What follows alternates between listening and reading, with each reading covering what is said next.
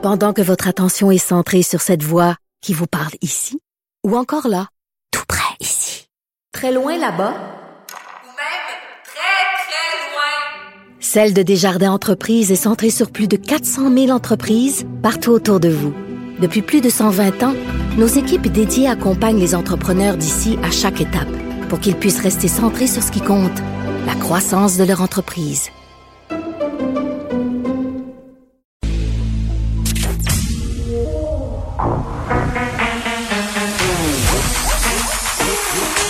Elle a une opinion sur tous les sujets.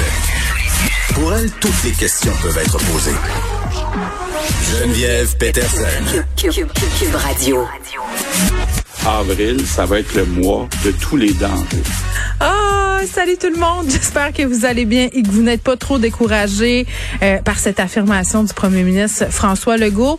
Son interprétation libre de l'adage en avril ne te découvre pas d'un fil. Je me demande ce que ça va être en mai parce qu'en mai, en tout cas au Saguenay, ce qu'on dit, c'est qu'en mai, tu peux tout enlever. Et je pense pas que ce sera le cas. Il aime bien ça, notre premier ministre, nous sortir un peu euh, des patois et euh, ça m'agace un peu cette idée aussi souvent de se comparer et pour continuer dans les mauvaises citations ma mère me disait toujours pas que ma mère me fait des mauvaises citations mais euh, tu sais la- l'adage sur lequel quand on, on se compare, on se console, euh, cette stratégie là, le mis de l'avant par le gouvernement, je suis toujours un peu tannée euh, qu'on continue et qu'on persiste et signe de dire ah on est donc bon, on est meilleur que les autres provinces, la vague c'est pas encore rendu à Montréal. Je trouve que ça envoie un bien drôle de message et bon, vous aurez compris que le point de presse d'hier m'a un peu laissé euh, circonspect pour vrai. euh, je, je- je pensais vraiment qu'on allait être plus sévère. Et là, déchirez-vous, déchirez-vous pas la chemise tout de suite. Là. Euh, je comprends qu'on on est tanné, qu'on nous serre la vis, on est tanné des mesures On euh, veut sanitaires. vraiment agir de façon préventive en ajoutant des mesures, Ça. des restrictions. C'est pour notre bien. C'est c'est ça qu'il faut comprendre. C'est pour notre bien. Le Euh, mieux est l'ennemi du bien. Sébastien est en feu aujourd'hui. On a beaucoup d'extraits pour vous parce qu'il y, a- eu quelques moments magiques. Euh, dans son point de presse à M. Legault hier, moi, je m'étais fait des chips. Pour vrai, je m'étais fait un bol de chips. C'est ma tradition à moi. Je vous la suggère vivement. Quand on nous annonce des points de presse à 17 heures, on le sait que ça va chier dans la pelle. OK, vraiment là maintenant, c'est une tendance et hier ben cette tendance là, c'est pas avéré. Euh, on nous a annoncé à mon sens des mesures assez mollassonnes euh, qui étaient euh, très prévisibles, même qui étaient peut-être pas assez sévères euh, par rapport à tout ce qui s'est dit récemment là, euh, ce qui émane des experts, des virologues, des épidémiologistes à qui on parle tous les jours à cette émission. Euh, on va essayer de faire un petit résumé là, de ce qui a été dit parce que bon, trêve de niaisage, Euh, juste faire un tour euh, des cas aujourd'hui là, 1270 cas, euh, c'est quand même élevé, mais ce qui est inquiétant, c'est qu'on a une hausse quand même assez marquée des hospitalisations. Là, on en a 29 de plus, euh, 8 décès supplémentaires malheureusement. Et bon, en zone rouge, là, c'est pas une grosse surprise. Les gyms qui devront refermer à compter de lundi les élèves de secondaire 3, 4, 5 qui devront euh, retourner à un mode école en alternance à compter de lundi. Et ça, c'est peut-être une des choses qui me laissait euh, le plus circonspect, j'allais dire, pendant cette conférence de presse, c'est de dire, OK, si la situation elle est si inquiétante que ça dans nos écoles, si on veut retourner le monde en alternance, si c'est vrai qu'on peut basculer en école à distance en moins de 24 heures, comme le dit à plusieurs reprises euh, Jean euh, Jean-François Roberge, le ministre de l'Éducation, ben pourquoi on attend lundi? Parce qu'on s'entend là entre maintenant et lundi, il peut y avoir de la contamination, ça va très très vite, hein, tel que le gym euh, de Québec euh, peut en témoigner. Et le fait de, de revenir sur notre décision aussi concernant les lieux de culte, tu sais, deux trois jours après Pâques. C'est parce que c'est là qu'il aurait fallu euh, réduire le nombre de gens. Mais bon, euh, on l'a dit hier, on l'a répété au point de presse, on prend les décisions euh, avec l'information qu'on a au moment où on prend ces décisions-là et le premier ministre n'a pas peur de revenir sur ces décisions et d'avoir l'air d'une girouette. Et ça donne l'effet que ça donne, c'est-à-dire des gens qui trouvent qu'il y a des incohérences, des gens qui sont tannés de suivre euh, les mesures sanitaires et des gens qui trouvent que bon euh, tout ça ne fait plus ben ben de sens et d'entendre euh, le premier ministre hier dire ben écoutez on aura eu quand même de la liberté. Ok mais à quel prix? Qu'est-ce c'est quoi le prix à payer pour cette liberté là est-ce qu'on est en train d'acheter maintenant pour payer plus tard? Est-ce qu'on va avoir un été qui a pas de bon sens? Là on nous fait pointe cette menace d'abaisser le couvre-feu à 20 heures à Montréal. Ça ça m'a aussi fait sourciller. J'avais l'impression de me faire chicaner par mon père j'ai l'impression de me faire dire Hey, si t'es pas fine, Geneviève, si tu sors, si tu vois des amis au parc, si on se réunit dans les maisons, ben on reviendra à 20 heures. On s'entend qu'on veut pas ça, mais je sais pas si sur le plan des communications, c'est une si bonne stratégie euh, de menacer comme ça la population et de viser toujours euh, cette tranche de la population, c'est-à-dire les jeunes adultes. Et un petit mot euh, sur la vaccination, on va en parler un peu plus tard. Christian Dubé qui dit que ça va bien, qu'on est une des premières provinces. OK, mais pour combien de temps? L'Ontario a vacciné 104 000 personnes? Hier, euh, il y a encore beaucoup de plages qui ne sont pas occupées majoritairement à Montréal dans les prochains jours. Donc, il y a vraiment tout un travail à faire euh, au niveau de la communication, puis au niveau de la communication pour AstraZeneca aussi. Euh, L'Agence européenne des médicaments qui a dit, écoutez, là, on va répertorier les caillots sanguins comme effet secondaire très rare du vaccin AstraZeneca, mais on pense toujours que la balance des bénéfices-risques reste positive. C'est-à-dire qu'il y a plus d'avantages à se faire vacciner avec AstraZeneca que de désavantages. Ces articles qui sont sortis à cet effet dans le journal de Montréal. Je vous invite à aller les lire si vous êtes un peu comme moi mêlé et si vous vous demandez si la vaccination avec AstraZeneca est correcte pour votre tranche d'âge. Euh, mais bon, euh, plusieurs personnes étaient surprises euh, de ce qui était annoncé hier, trouvaient que c'était pas assez, trouvaient qu'on n'allait pas assez loin. Les médecins qui sonnent la sonnette d'alarme depuis quand même quelques temps. On est avec le docteur Éric Sabat, qui est cardiologue à l'hôpital Pierre Boucher. Docteur Sabat, bonjour salut, Madame Peterson. Bon, vous avez euh, écouté, j'imagine, comme nous tous, ce point de presse euh, d'hier. Euh, vous avez fait plusieurs publications récemment sur Facebook, sur les médias sociaux, où vous vous montriez un peu inquiet, un peu étant un euphémisme. Vous n'êtes pas tellement optimiste. Est-ce que ces annonces faites hier sont, à votre sens, suffisantes? probablement pas en ce qui concerne les écoles. Je dirais que dans mon entourage, que je vis actuellement, beaucoup plus que que de voir les cas rentrer dans les hôpitaux, c'est les cas rentrer dans les maisons. Hmm. Les amis qui, euh, les amis qui ont des enfants qui se font dire tous les jours que dans la classe il y a un cas. L'anxiété est extrême. L'enseignant est anxieux. Il, n'enseigne pas bien. Tout le monde, euh, tout le monde retourne à l'école pour le principe d'être à l'école, mais les enfants sont pas bien, les profs sont pas bien, ils sont pas vaccinés encore. Donc, je vois pas le, je vois pas l'insistance et le bénéfice psychologique qu'on gagne par rapport à, à, retourner des enfants qui euh, qui vont se qui vont qui doivent attendre quelques jours pour se faire tester avec toute l'angoisse dans la famille qui s'installe. Hmm. Je trouve que réellement euh, il est temps qu'on mette un stop euh, là-dessus malgré tout ce qu'on me tout, tout ce qu'on peut me me dire sur les réseaux sociaux là que qui je suis pour pour pour, pour parler contre l'opinion des pédiatres mais on commence à entendre des pédiatres peut-être dire d'autres choses maintenant qu'à Sainte-Justine on a des cas un peu plus sévères qui rentrent. Qu'est-ce que vous voulez dire euh, que les pédiatres, parce que c'est vrai que les pédiatres ont fait des sorties pour euh, un peu dénoncer le fait que les enfants soient retirés euh, des écoles, qu'on fasse école à distance. Quelques-uns se sont inquiétés aussi du port du masque, notamment chez les tout petits là, pour leur développement. Par ailleurs, Mathieu Lacombe hier faisait une sortie sur Twitter en disant que il allait avoir très bientôt dans les services de garde, dans les garderies, là, pas dans les services de garde des écoles, des masques transparents pour les éducatrices. Mais mais ce que vous êtes en train de me dire en même temps, c'est que ces médecins-là ben, sont un peu en train de changer leur fusil d'épaule? Ben, écoutez, j'ai contacté euh, quelques collègues et puis euh, c'est quand même euh, pas banal qu'un enfant de 16 ans décède de la COVID à Montréal.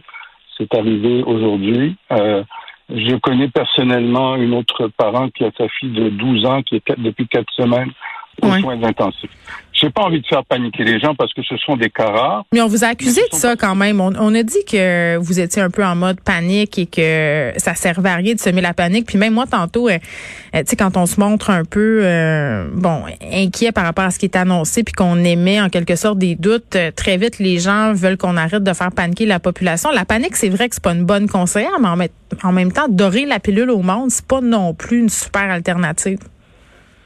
Non, écoutez, euh, j'ai tout essayé sur les réseaux sociaux de euh, d'expliquer euh, en fait comment planifier comment planifier finalement Parce que le, présentement, c'est pas dans les hôpitaux euh, que ça se passe surtout, c'est dans les foyers. Puis la plupart des jeunes qui vont être malades, même s'ils vont visiter les hôpitaux, ils vont se faire retourner à la maison pour la majorité. Il y en aura juste un sur dix qui va être gardé à l'hôpital.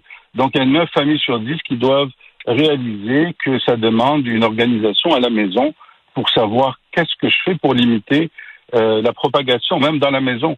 Ce n'est pas une bonne idée de dire euh, si ça rentre dans la maison, on va tous, euh, on va tous se faire infecter pour pour vivre ça ensemble. C'est pas une bonne idée parce que de temps en temps, il y a des Mm. cas exceptionnels qui compliquent. Alors il faut tout faire pour éviter que ça se propage. Oui, ben là, vous faites référence à cette fameuse trousse COVID euh, qu'on nous a conseillé d'avoir. Euh, Vous-même, vous êtes montré pour cette mesure, euh, entre guillemets.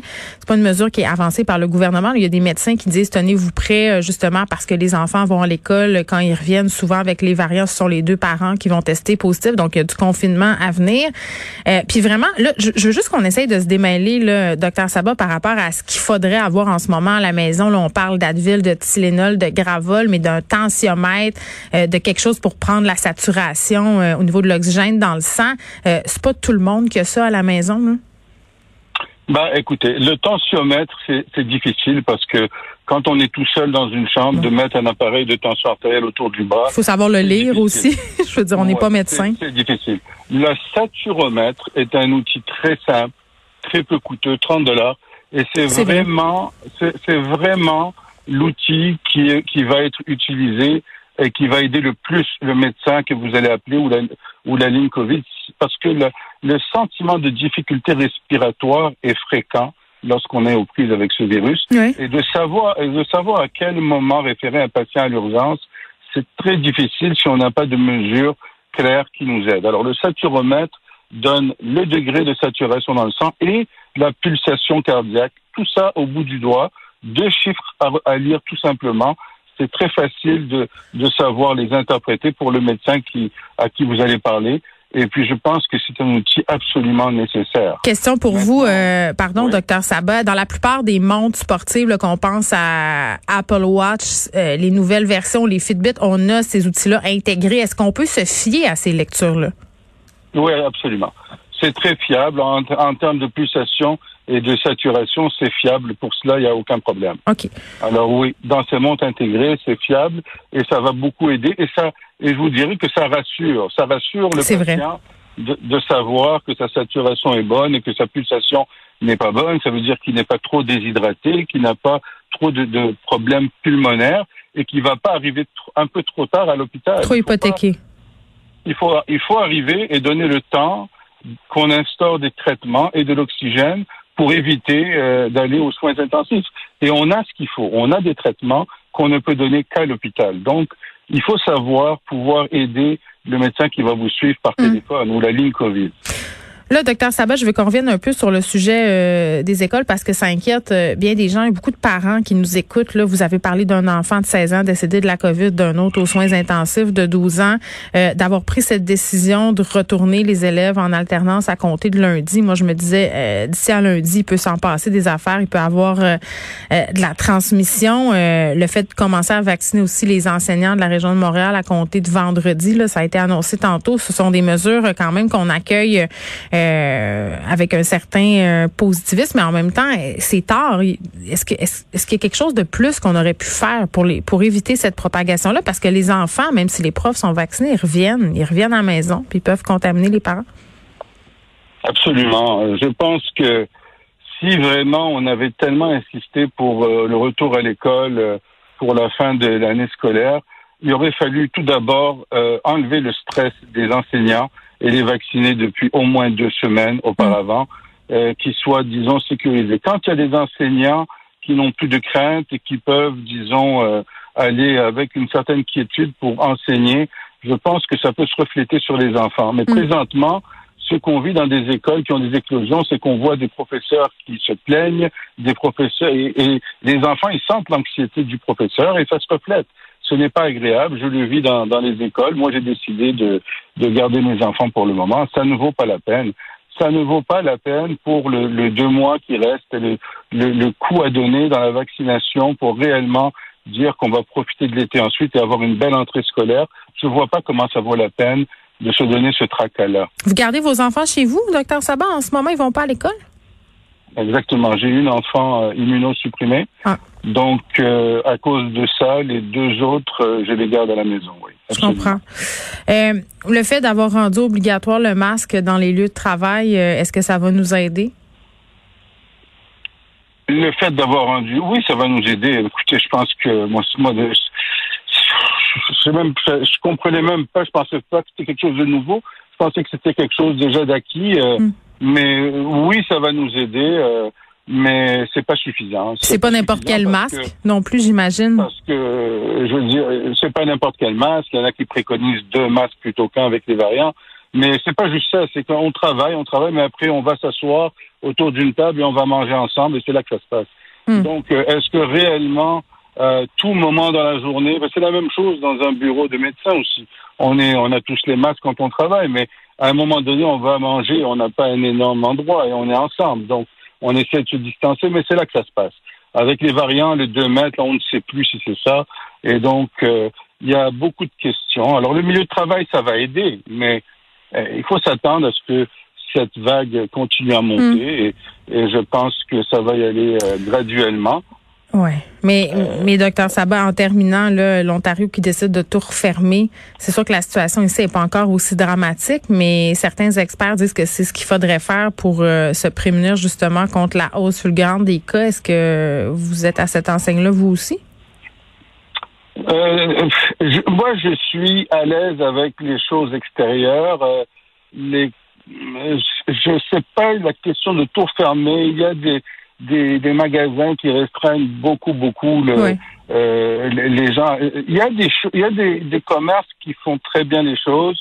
Et quand ce sont des commerces, surtout avec vitrine extérieure, quand je pense qu'il y a moins de danger quand on fait des choses près de l'extérieur et que c'est bien contrôlé à l'intérieur. Mais euh, d'un autre côté, on peut prendre la décision de se dire on focus sur l'été et on essaye de finir avec cette le plus vite possible. Ouais. Et ça, ça peut, ça pourrait vouloir dire de limiter le plus possible maintenant. Euh, mais on ne peut pas critiquer la santé publique. Si on se compare, on se console. Et ce qui a été fait, en- entre autres avec, euh, avec les, les, les heures de, de, de 8 heures, 9 heures et demie, ben, ça nous a avantagé par rapport à Toronto. Mais il faudrait profiter de ce fait qu'on a cet avantage pour, pour essayer de le conserver et d'agir en conséquence. Ouais. La, la semaine qu'on a eu de répit, malheureusement, est arrivée dans la semaine de Pâques, dans la semaine où il faisait beau, et là, il y a eu plein de contacts. Euh, Mais on verra, euh, on verra dans les prochains jours euh, les résultats de, de ce peut-être laisser aller. Docteur Éric Sabat, merci, qui est cardiologue à l'hôpital Pierre Boucher.